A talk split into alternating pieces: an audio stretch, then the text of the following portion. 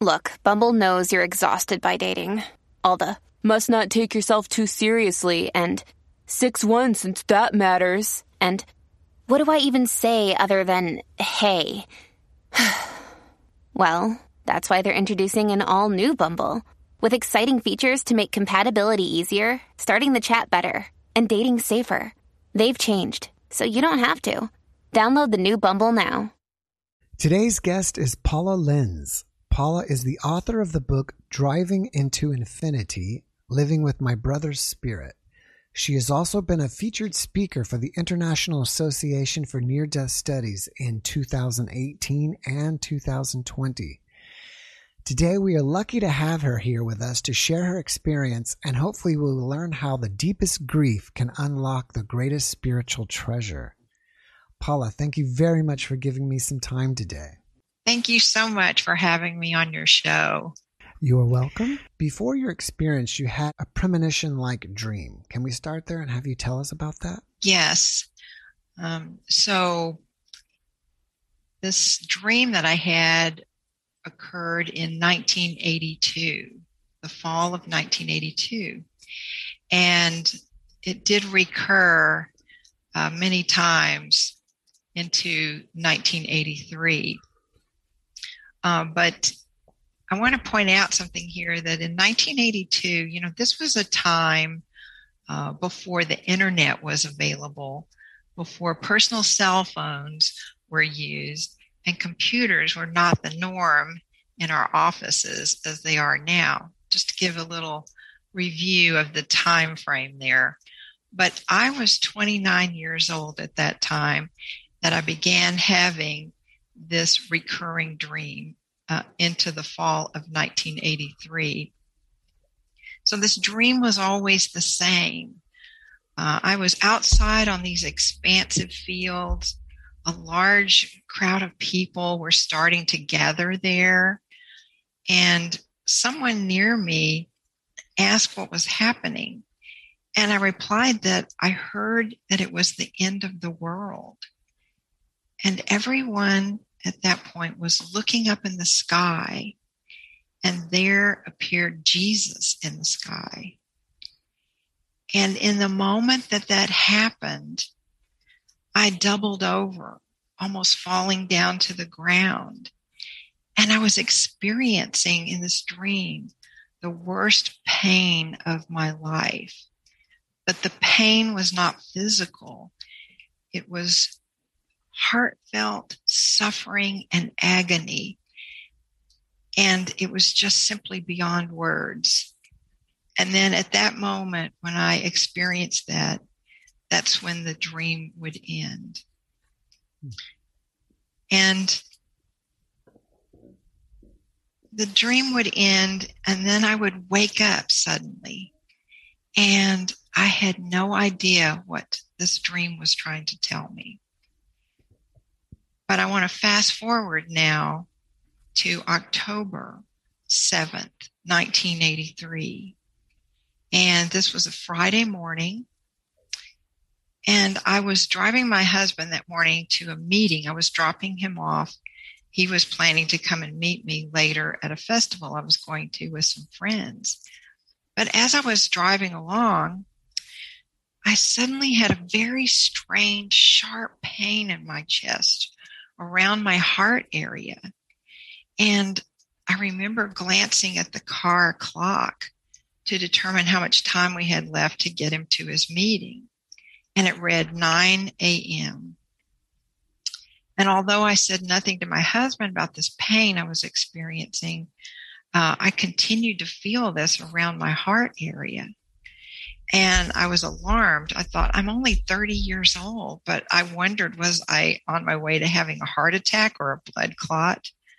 But eventually, as I kept on driving, it went away. But it really frightened me.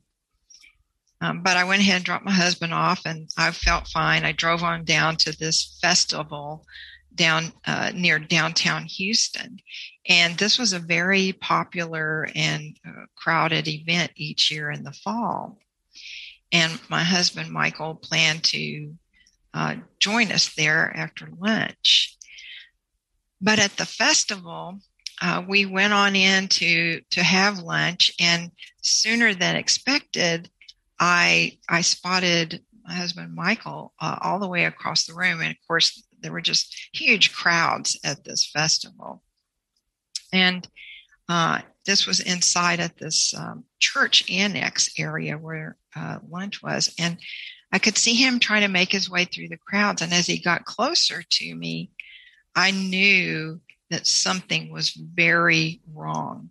I had never seen his face look like that before. And as he got closer to me and finally reached me, he put both his hands on my arms and he looked me right in the eyes. And he said, "Donnie was killed in an accident this morning." And I was completely stunned. And in that moment, I just crumpled all the way down to the ground. And I just kept saying, "No, no, no." And my friends, of course, rushed over. But then at that moment that happened, I recalled the dream, the recurring dream. And I knew then what that dream was all about. It was about this moment of finding out about my brother's death. And the other thing that happened too was that I found out later that my brother's accident occurred at 9 a.m. that morning. And that was exactly the time that I had experienced, as I was driving my husband to his meeting, that I had experienced this terrible pain over my heart area. So then I knew that is what had happened. But, you know, we went to Bryan, which was my hometown, and it was just like being in this horrible, terrible dream. And my feelings over this loss, I was just completely destroyed. And the grief for me was just unbearable. I mean, my brother was only 4 years younger than me, and essentially we had grown up together. Now I have a sister who's 10 years younger, but my brother and I shared our childhood years together. And this grief, I just didn't know how to handle it. I didn't know that a human being could cry so many tears. So if you'll let me just read from my book, a passage about that. Mm-hmm. I wrote, "Every moment was sheer agony during those days, with no words to adequately describe a broken heart. Nothing made sense, and everything about life was dark.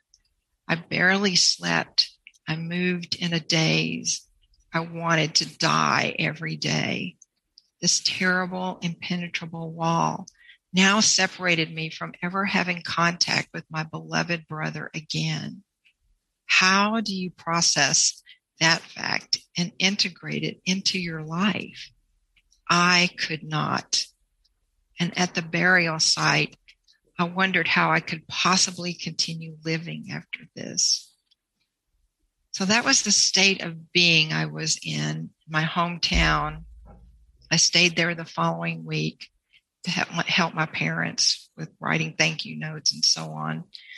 But during that time, midweek, I decided to drive out to my grandparents' house and take some of the funeral flowers to them. And so the only access I had to a vehicle was actually my brother's personal truck. He was killed in a company truck. And I was by myself, started driving to my grandparents' house. And as I'm driving along, suddenly I realized that I could see 360 degrees around me.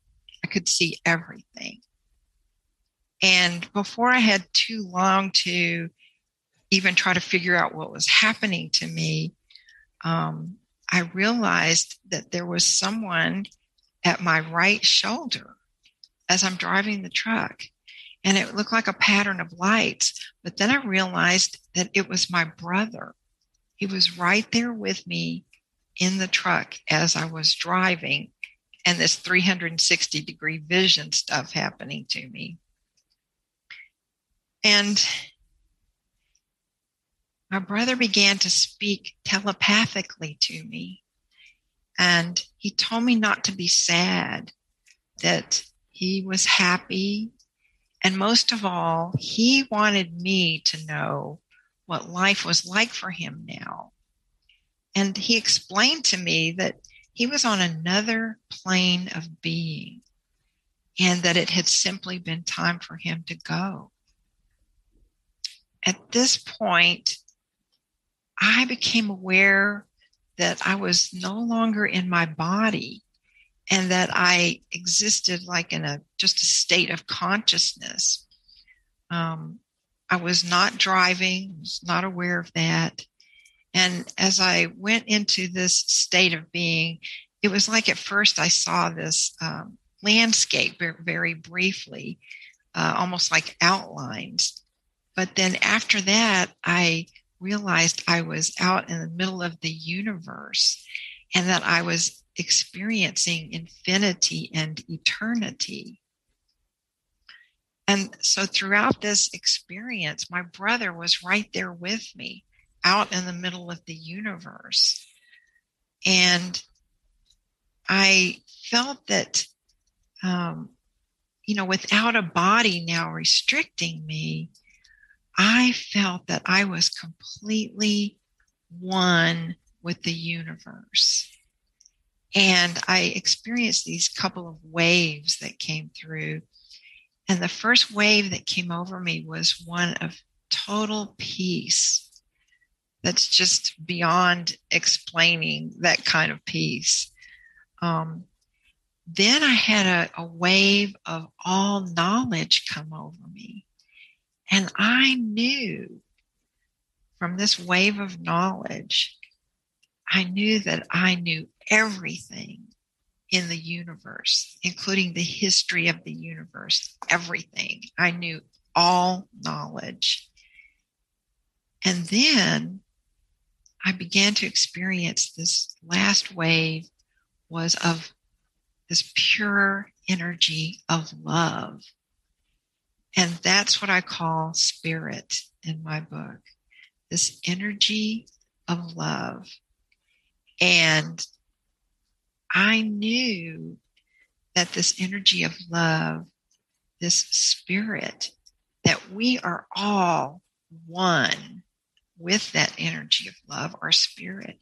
And we're one with everything that exists. There is nothing in the universe that is separate from this energy of love, even though here on earth, because we're in these bodies, we don't think like that. We view people as, of course, separate and everything, but at a different level, we are all the same. This energy of love, of spirit. And it was just the most wonderful state of being I had ever experienced. It was like this state of consciousness was, it was home to me. That's what it felt like to me. It's like, I'm home. I love this. And I did not want to go back to my body. Mm-hmm. And I know that my brother during this time he communicated other information to me, but when I returned, I could not remember some of this information that he had given to me.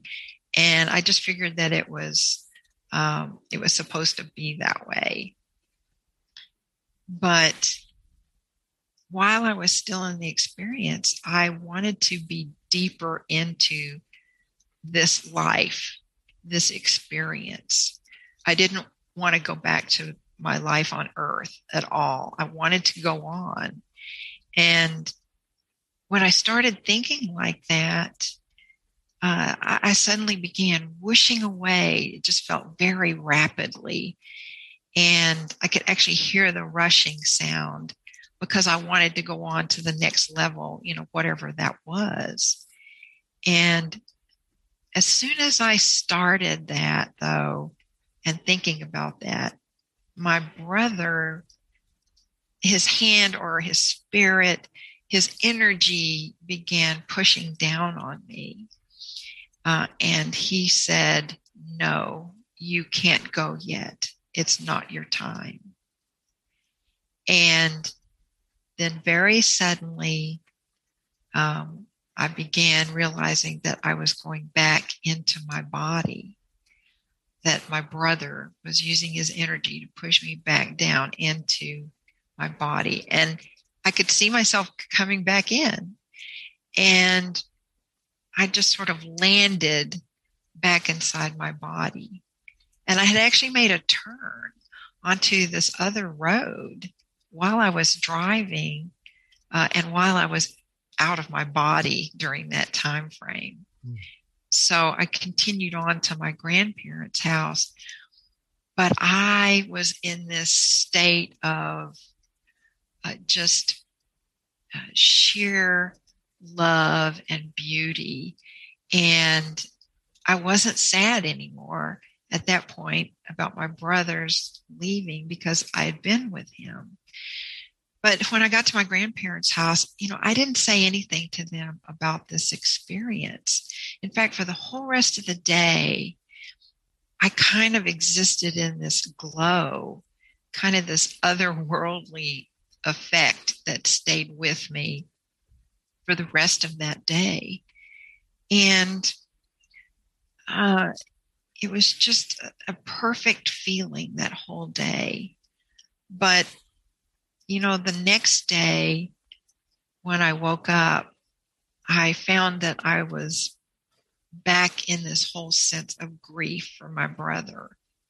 Certainly I remembered the beautiful feeling and being with him. And I knew that he was alive and happy, and I knew what he was experiencing to some degree. But you know, being back on earth and in my earthly life, I just missed him. And I just couldn't bring together those two pictures. I suffered in deep grief for a long time after that, even though I had had this wonderful experience.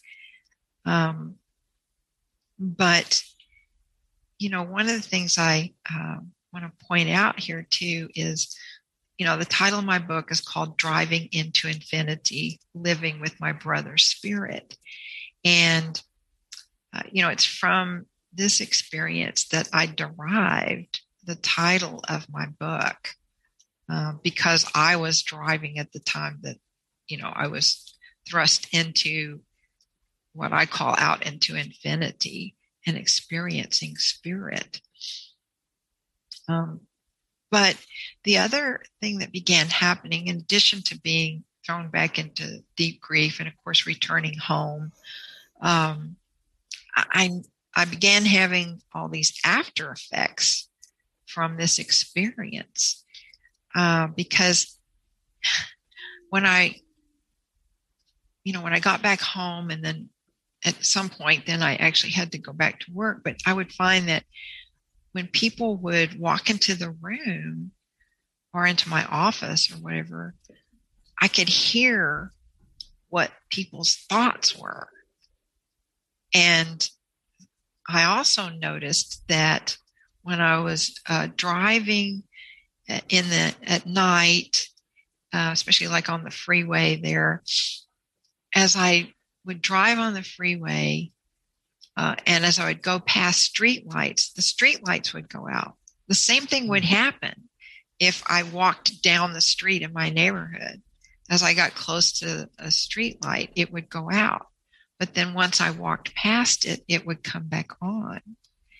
And, you know, I didn't know that having this kind of consciousness changing experience, I think, changed my, you know, my ability for my energy to cause things to do things like have these streetlights go out as I went past.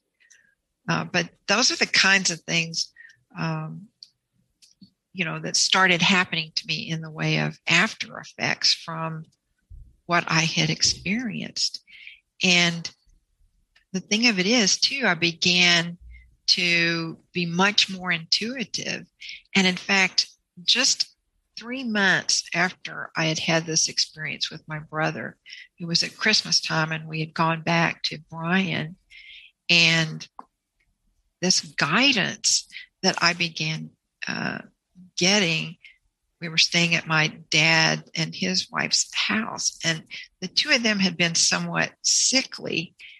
And after my husband and I had been there a day, we started to feel sick also. And to the point that when we went to bed, it was like when we tried to get out of bed, we couldn't even do that, or we would fall down.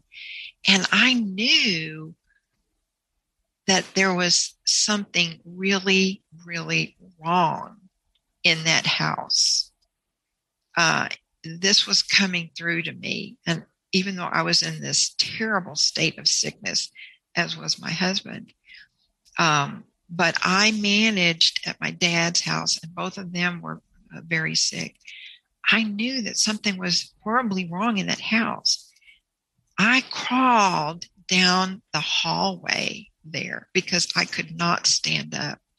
And at that time, this was 1983.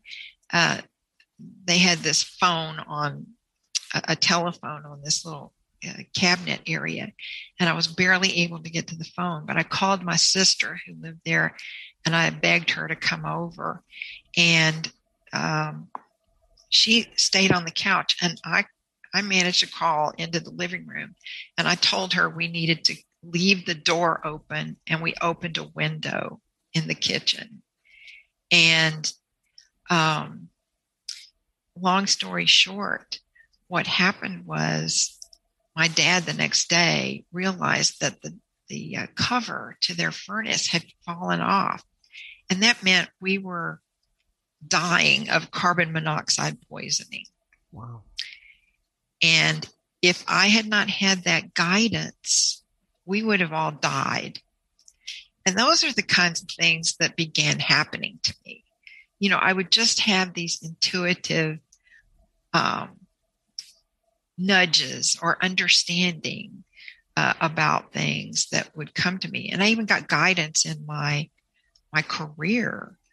But in addition to that kind of after effect, I also began to get additional outreach from my brother. And that's continued my whole life. Hmm. But at my house in Sugar Land, where I lived at that time, I remember walking out of my bedroom door, glancing into the living room, and I saw my brother standing there looking into our stereo cabinet. Now, it was just an instant, but it was him. And another thing that happened there, he had stayed with us one summer. He was working in Houston. And so my husband and Donnie would get in the dining room in the evening, and they would play this crazy electric football game. They'd get really rowdy, and I'd go in there and start yelling at him. I was like, we got to go to work tomorrow and all this. And so then they would stop.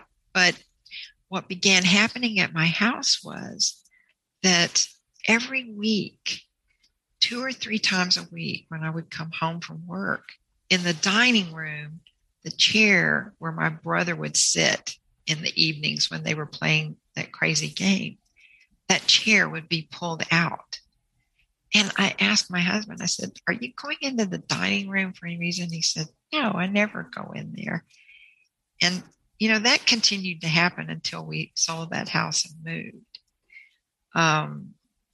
But we also had in that house a TV room, and my husband and I were in there one night, and we had these 2 big bookcases in there, real tall.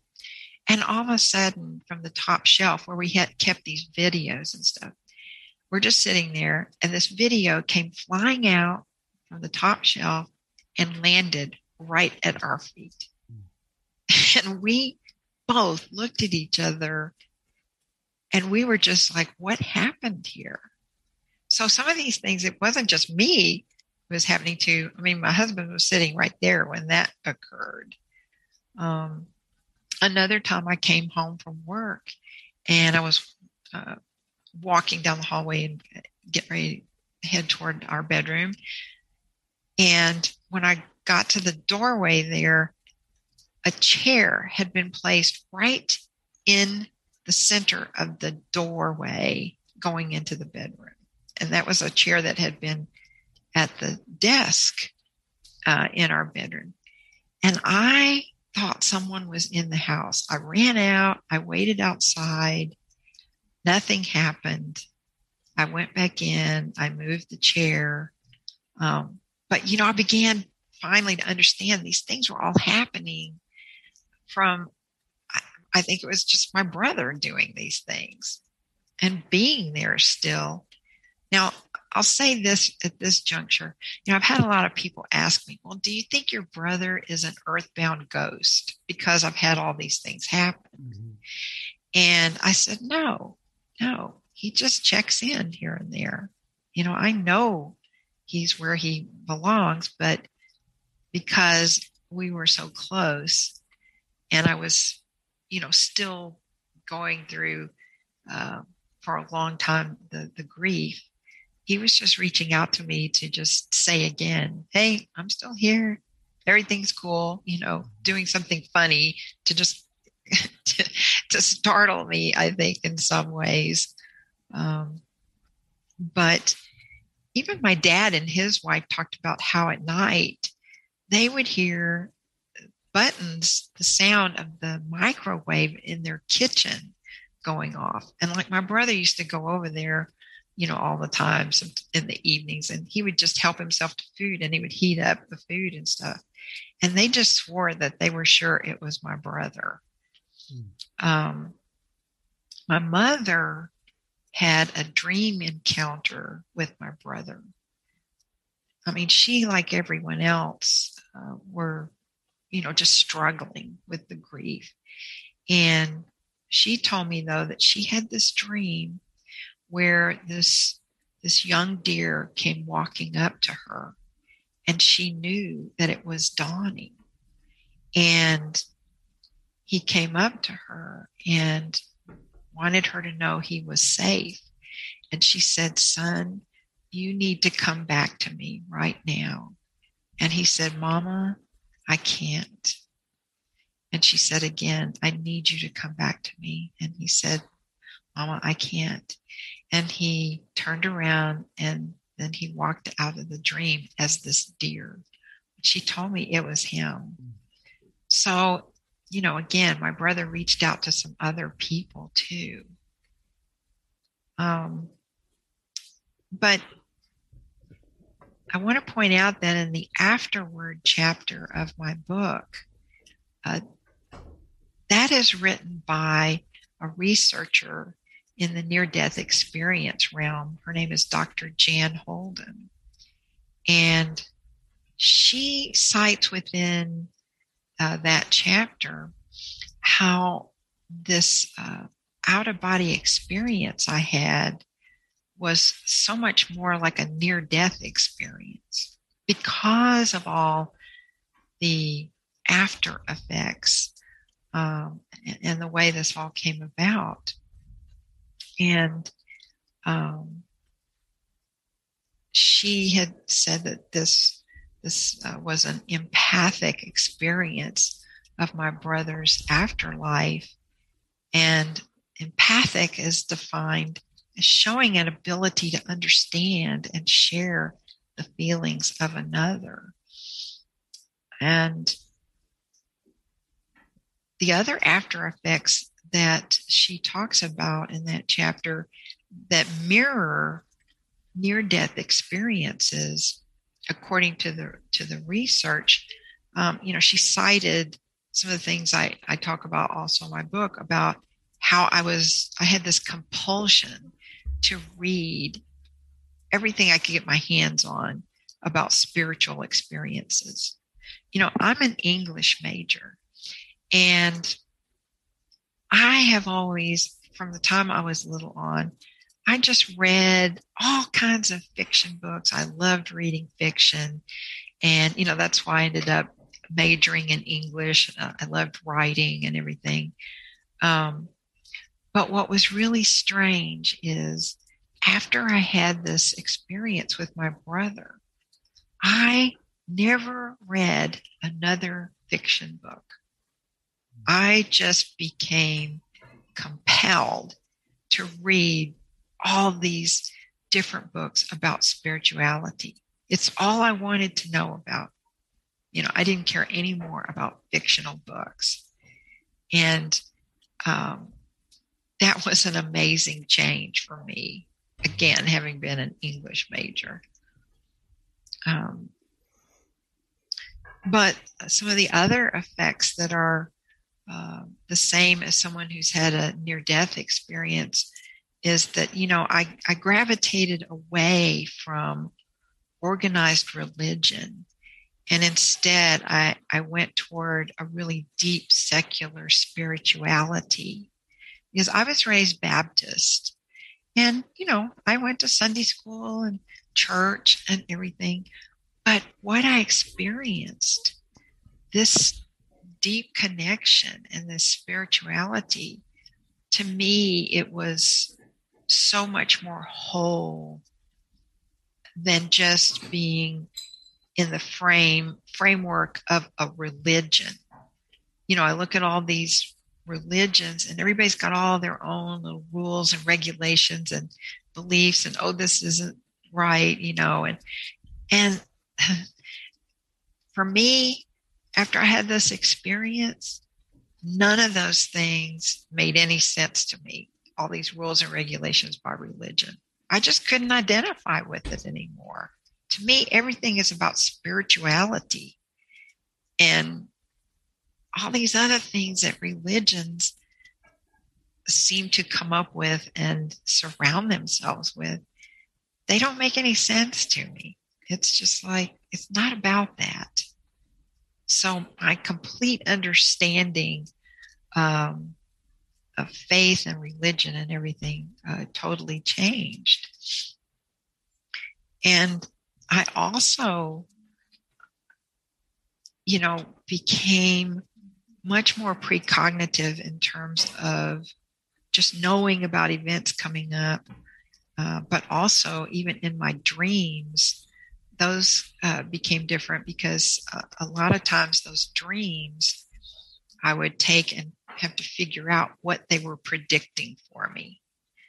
And, you know, I already mentioned the street lights, but I also later in life, I actually went and took a class on learning to read people's auras. And so ever since I took that class, I've been able to read people's auras. It's not like I'm walking around just looking at everybody's auras, though. It takes to be able to have a light kind of background behind them. But, you know, when I go to luncheons sometimes and they have speakers, and I'll read their auras from the table when they've got a light background behind them. I can see, you know, what their auras are. So, and a lot of my friends have had me take a look at their auras as well. But the whole experience for my life, how I view it, is we are just all so much a part of something so much bigger than what we envision in our lives here on earth. But, you know, from my viewpoint, it's like, well, that's what earthly life is about. Coming here and experiencing the physical, but then learning to see beyond that and to get to that point where we are more spiritually thinking and opening ourselves to so much more than just the physical kinds of things that happen here. And, you know, writing this book for me was a huge step forward in my life, because I can tell you this right now, I only had like 2 friends that I ever told about that experience I had with my brother. This whole thing that I have just told you about, all the changes I had and everything, these were not this was nothing that I talked about with people. This was a side of my life that was always under wraps. You know, I lived in the world of business. I had a long career, and you know, that side of my life was never brought forth at any time during that, except, as I say, with a couple of my closest friends. But writing this book, I wrote this, I started writing this book like about 4 months after I retired. This was in 2016, and the book was actually published in 2017. And I just want to explain that when this book came out, you know, I was a little like, well, I wonder what my business friends are going to think about this. But I just went ahead and put it out there to the world. And I had so much good feedback. And I felt like for the first time in my life, since all this had happened to me, that I was claiming authenticity in my life. I felt authentic. I felt whole, because again, it was like this missing part of my life that was never in the forefront for me. You know, I experienced all these things, but again, I just didn't talk about that or own up to it. And it was so freeing for me to be able to start talking about this experience and all the changes that happened to me from it. And again, I was really happy with, you know, people were accepting of and very interested in finding out more about what had happened to me. And, you know, I felt almost giddy when I was able to claim this side of who I am. It was so wonderful for me. And then, you know, my focus after having retired, but having this book, I became a speaker. I've been a speaker at a number of events and podcasts. But my whole interest in doing that is really to help people. All people, really, but you know, specifically people who have lost those who they love and who are gone from their lives. Because I know that road, and it is not an easy one. You know, people, you go to a funeral for somebody, you know, you give your condolences, you leave after the burial site or whatever, and your life goes on. But for the person who has experienced a really deep loss of someone, their road is just beginning in terms of the grief and the loss that they feel. That is a real reason to why I wrote this book, because I felt like I could reach out to others who were suffering from the loss of people they grew up with, loved, you know, whatever their relationship was to someone they love. There's nothing to replace that space that's left by someone who's moved on into the afterlife, and you're still here. And that has been my real goal.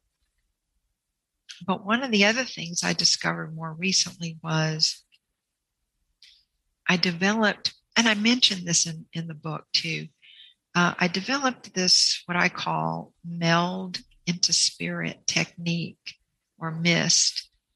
And this is something I do. I think that my motivation for having, for doing this is to be able to experience at some level that feeling again of oneness with spirit, with this energy of love, a way of getting to that level where you can really feel and experience that. And that was my hope for developing this MIST, this technique. It's a visualization that's only about a minute and 15 seconds that I walk people through. And I've got a workshop on it that goes into levels of consciousness and other aspects of consciousness. But this visualization is something that you can use wherever you are. You don't have to sit in a corner and close your eyes and meditate. I mean, that's all good to do too. But this visualization you can do when you're out walking in a park, walking on a street, maybe even at your desk if you're in an office. And it's really about getting in the space where you move away from seeing the physical into seeing everything becoming particles of light, and that everything melds into each other, because that is what we are, but we just don't know it. And when you can reach that point where you're visually seeing everything around you being one and just flowing into each other, then that's when your heart, this is something that's done through the heart center. It's not really supposed to be about just repeating things to yourself. It's about letting it come from the heart, this feeling of this oneness, that's seeing everything blending together, because that's what we are. And it's a wonderful, freeing feeling. And you know that you're safe, and you know that everything is love. And that is really the message. In the beginning, when you were seeing your dream, you saw Jesus, but when the actual event happened, I don't recall you mentioning Jesus. Was Jesus there in the actual event when you were at the festival? No. As I was falling down to the ground, my vision was of, after my husband told me that my brother was dead, what I saw and experienced was I saw in my mind, it was as though I were out in the universe looking at the earth, and the earth in front of me was just falling at my feet, and it just crashed and broke apart. But the connection to Jesus there is this. That festival that I mentioned is held each year near downtown Houston at the Greek Orthodox Church there. Mm. It has a big, huge kind of campus-like area and this huge church there. And that's where this festival is. It's held at this church on their church grounds, and you go inside the church. You're not in the actual church part, where where you just go to church and the preacher's there and so forth. But this annex area is connected to the church. You can get into the church via that annex area. It's a huge annex area where they would have the luncheons. People could go in and get food. That is where we were. We were there at this church. So that was, I realized later, the connection to Jesus. Mm. And remember the dream, I was there and more people were coming. I first got there and there were some people, but as the time went on in the dream, There were more and more people. There was a huge crowd. And that's the way it was at the Greek festival. Mm. You know, we got there earlier in the day, and then more and more people. It was crowded. It was at this church. So that was the significance of Jesus being there. Oh. Which was pretty amazing how all that came together in that dream. Yes. You know, some people believe that there is destiny or things are already to be determined. And from your dream, it was already like your brother's destiny of what was going to happen. You know, some people just say, well, whatever's meant to be is meant to be. You know, they're doing something that's not good for them or whatever. They'll make that statement.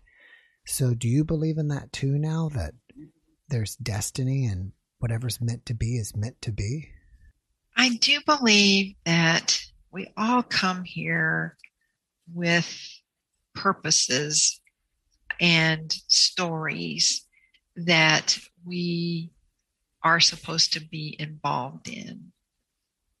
And I think that these are potentially ways that we grow and learn and become more whole as not only people, but potentially into a fuller understanding of spirituality, and that there's something beyond just us being here on earth.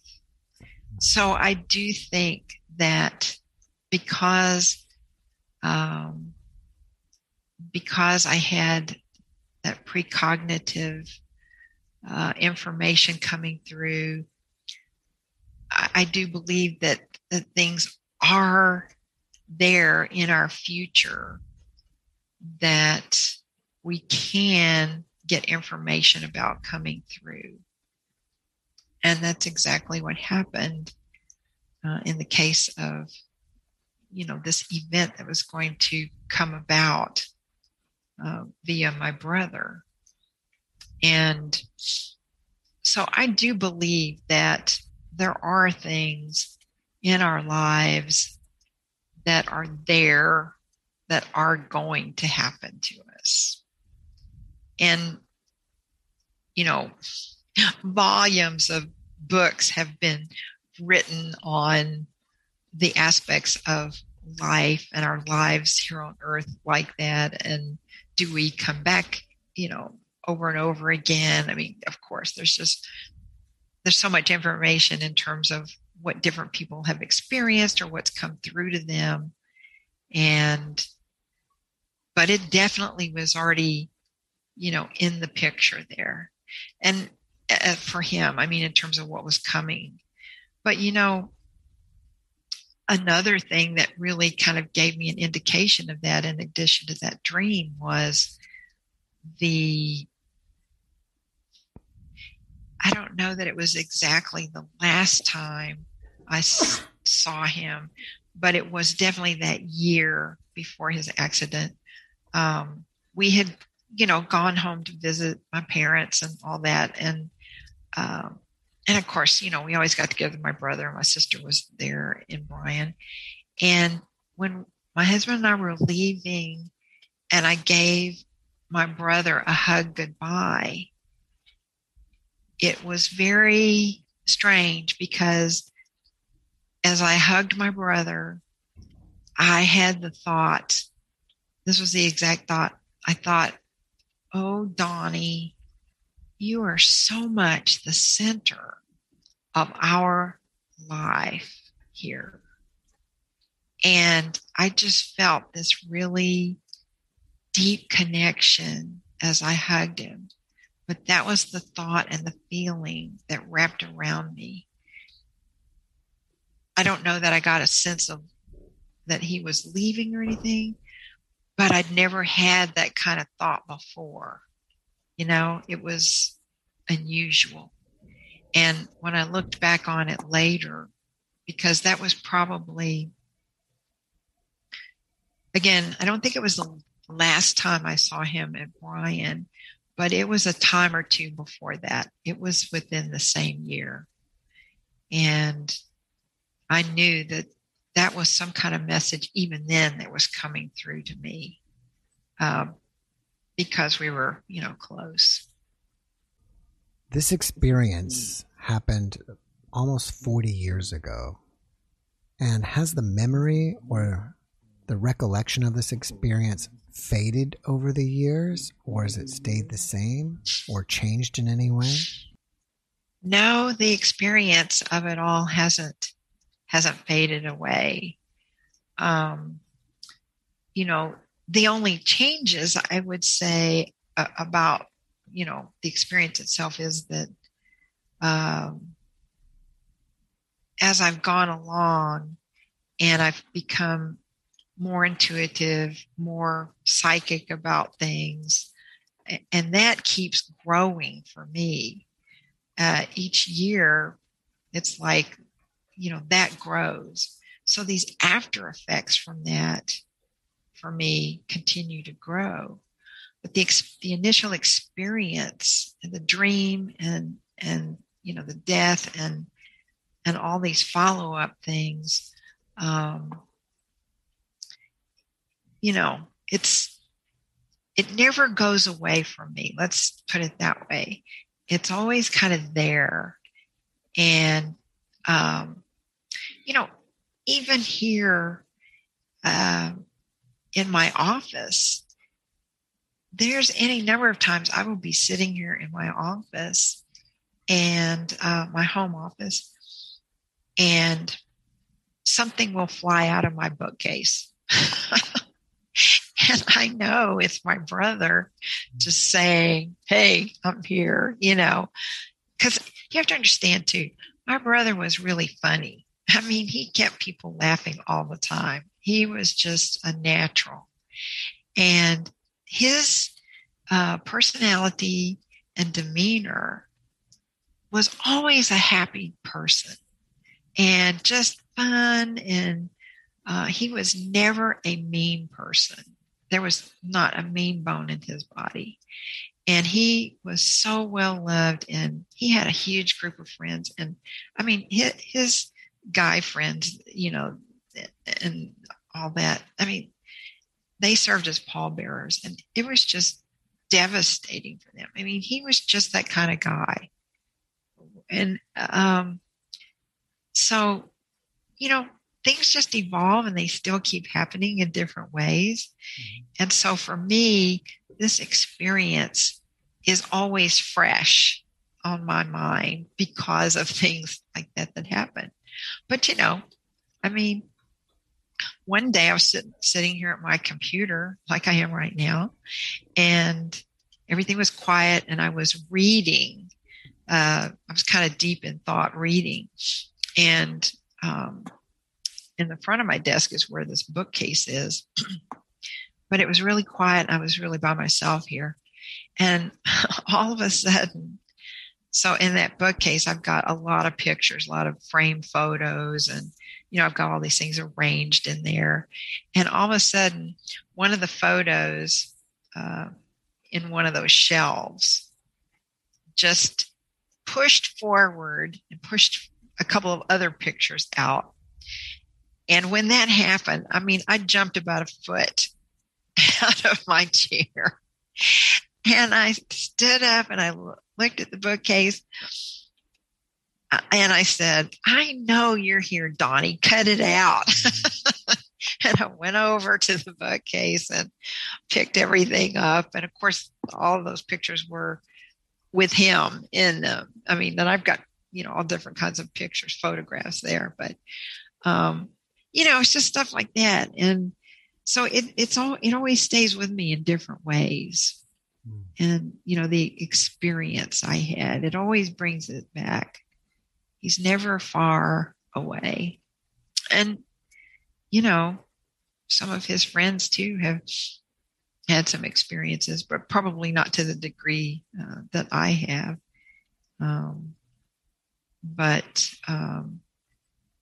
You know, it's, I guess, just even the deepness of the grief that I experienced and coming out of that. that part just never goes away. You know, the deep feelings and what I had to go through. And, you know, I still have my moments when I look at a picture of him here or there, go through some albums or something.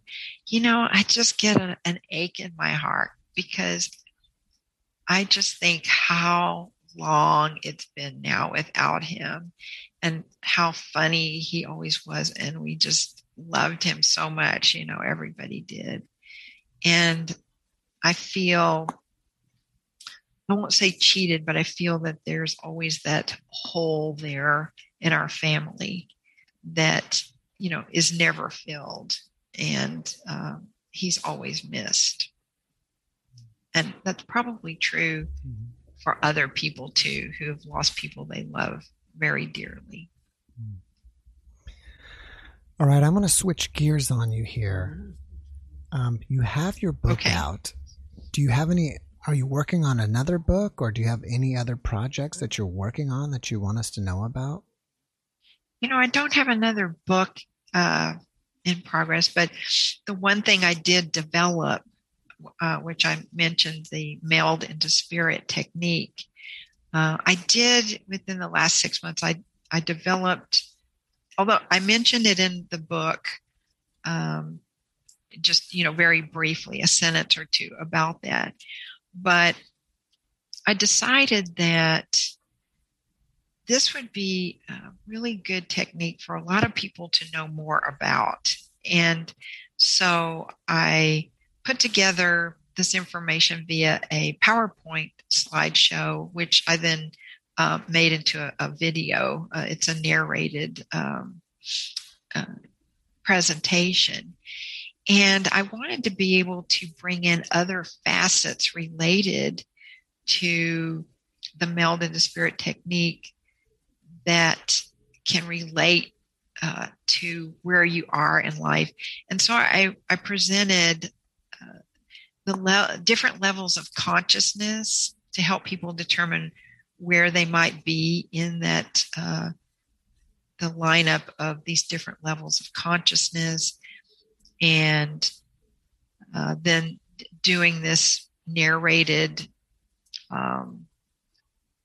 presentation and with additional information, and embedded in that is a video, as I said, a minute, 15-second video while that visualization takes place, so that people can more easily get into that state and understand it. And then I also talk about how it's like, well, why should I do this? And of course, for me, it's all about experiencing the oneness again. But I talk about your frequency and vibration, how when you're able to connect with spirit, you know, through your heart center, because that's what spirit, or, you know, and people, of course, call God. I mean, there's many names for it, but experiencing that through your heart and doing that raises your frequency and vibration. And then you're able to, I think, understand and open yourself up for more intuitive nudges in your life, intuitive information that can come to you, guidance, higher level of guidance that you can then perhaps hear more clearly for your life. And I also, you know, talk about developing, as I say, kind of more psychic or intuitive abilities. And I even provide some little, they're not tests, but they're sort of like tests to see, you know, for people to use and see if they're increasing in these abilities that they have the potential to develop. So I feel like that's all pulled together in that presentation. And as I say, it's only 45 minutes and it is in a video format. It's posted on my website blog. I do have a blog there with other information, but that that presentation, the video is on that blog, but you can also find it if you just go to youtube.com and in the search bar, just type in meld into spirit technique, and it should come up as the first video.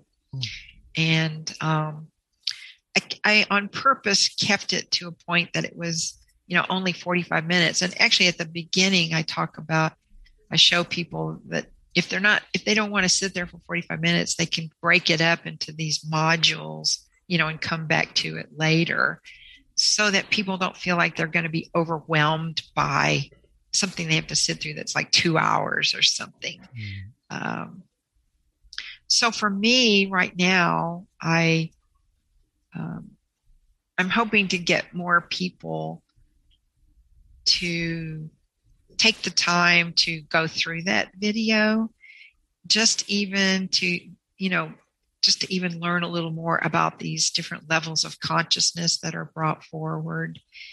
And as I said, there's some little tests in there, kind of to test perhaps your psychic ability and, some other information like that.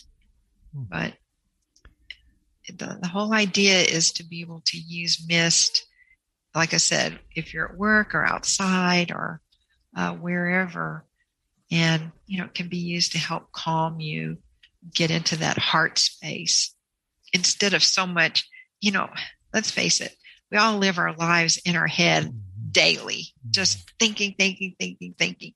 And this is a way to focus on your heart center and come from that space and that frequency and vibration. You mentioned your website. What is your website name? And if you don't mind, can you mention any other social media contacts for you? Oh, yes. And there is on my website an email contact form on there. And if you fill that in, it will reach me. So the address is paulalenzauthor.com. And my last name is Lenz, which they can probably see on your site. Mm-hmm. But if you go to that, information about my book is on the front page. There is the blog with different information there as well. And let's see, what else did you ask me to mention? And beyond the website? Well, if do you I've been working on? Well, do you interact with other people on social media like Facebook or something? Yes, yeah, so I do. Yeah, just so they can just look up Paula Lenz for, I'm on Facebook and LinkedIn. Mm-hmm. And I actually have 2 pages on Facebook, and I think if you put Paula Lenz author, if you're looking on Facebook, I think, the book page will come up. The other page, Paula Lenz, for me is, just everyday personal outreach to people, versus the other one is more focused on the book and, being the author and some of the stuff I've done through that. But as I said, I am on LinkedIn. I do have a Twitter account, but I use that much less often than the other two. Yeah. And again, there's information there. All right, Paula. Well, before we wrap it up here, can you give us one last message? Well, I would say that,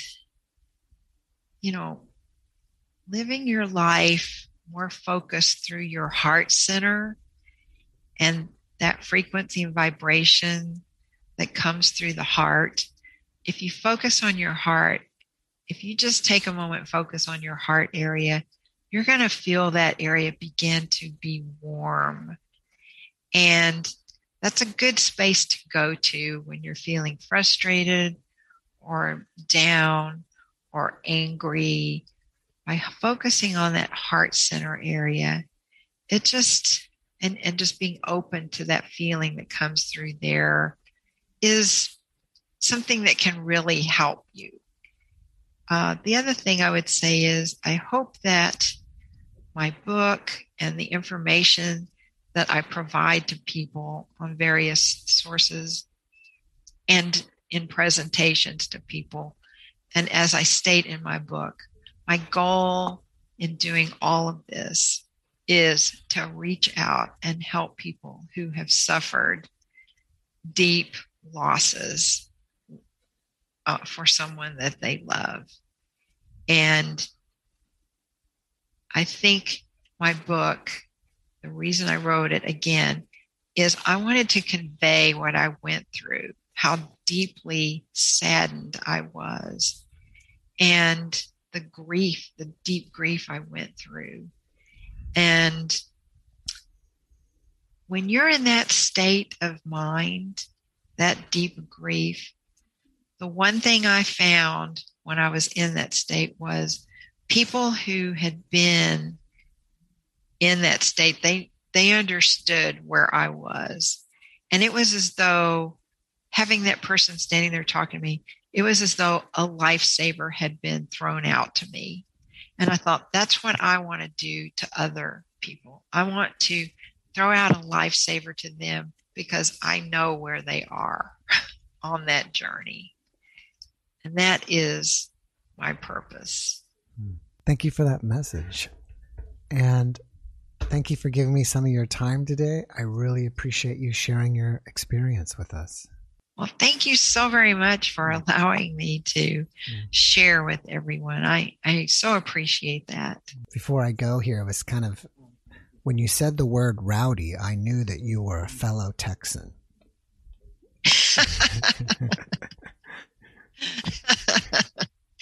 Yes, being rowdy is good.